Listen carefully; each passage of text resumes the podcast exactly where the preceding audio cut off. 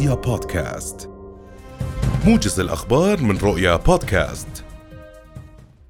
وضع رئيس الوزراء الدكتور بشر الخصاونة ونظيره العراقي مصطفى الكاظمي اليوم حجر الأساس لمشروع الربط الكهربائي الأردني العراقي على مقربة من الحدود بين البلدين داخل أراضي الجمهورية العراقية.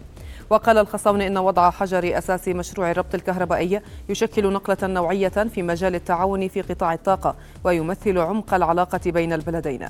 من جانبه قال رئيس الوزراء العراقي مصطفى الكاظمي إن التعاون بين البلدين لوضع حجر الأساس لمشروع ربط الكهرباء يعد جهدا استثنائيا.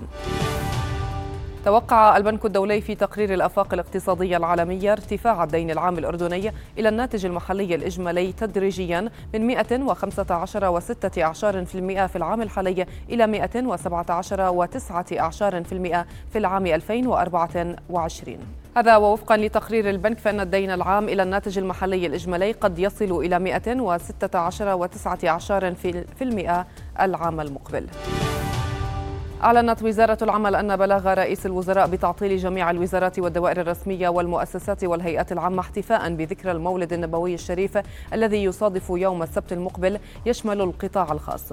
وأكدت الوزارة أن العطل الرسمية تكون مأجورة للعاملين في مؤسسات القطاع الخاص إذا التحقوا بعملهم خلالها ويستحق عنها أجرا إضافيا بواقع 150% من أجرهم المعتاد وفق أحكام قانون العمل الأردني.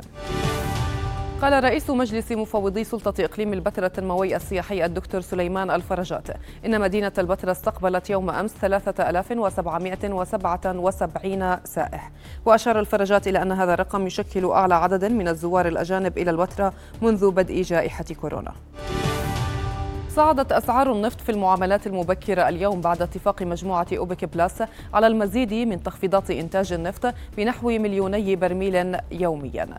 وسيضغط اتفاق منظمة أوبك بلس التي تضم البلدان المصدرة للبترول ومنتجين مستقلين منهم روسيا على الإمدادات في سوق تعاني من قلة المعروض حيث تراجعت العقود الآجلة لخام برنت 46 سنتا ليصل سعر البرميل إلى 93 دولارا و83 سنتا للبرميل.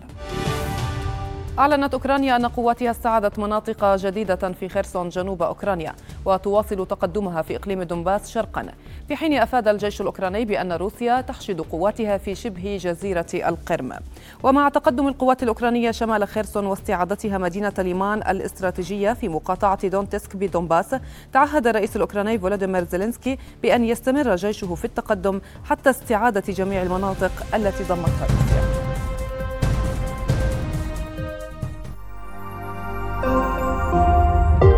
رؤيا بودكاست.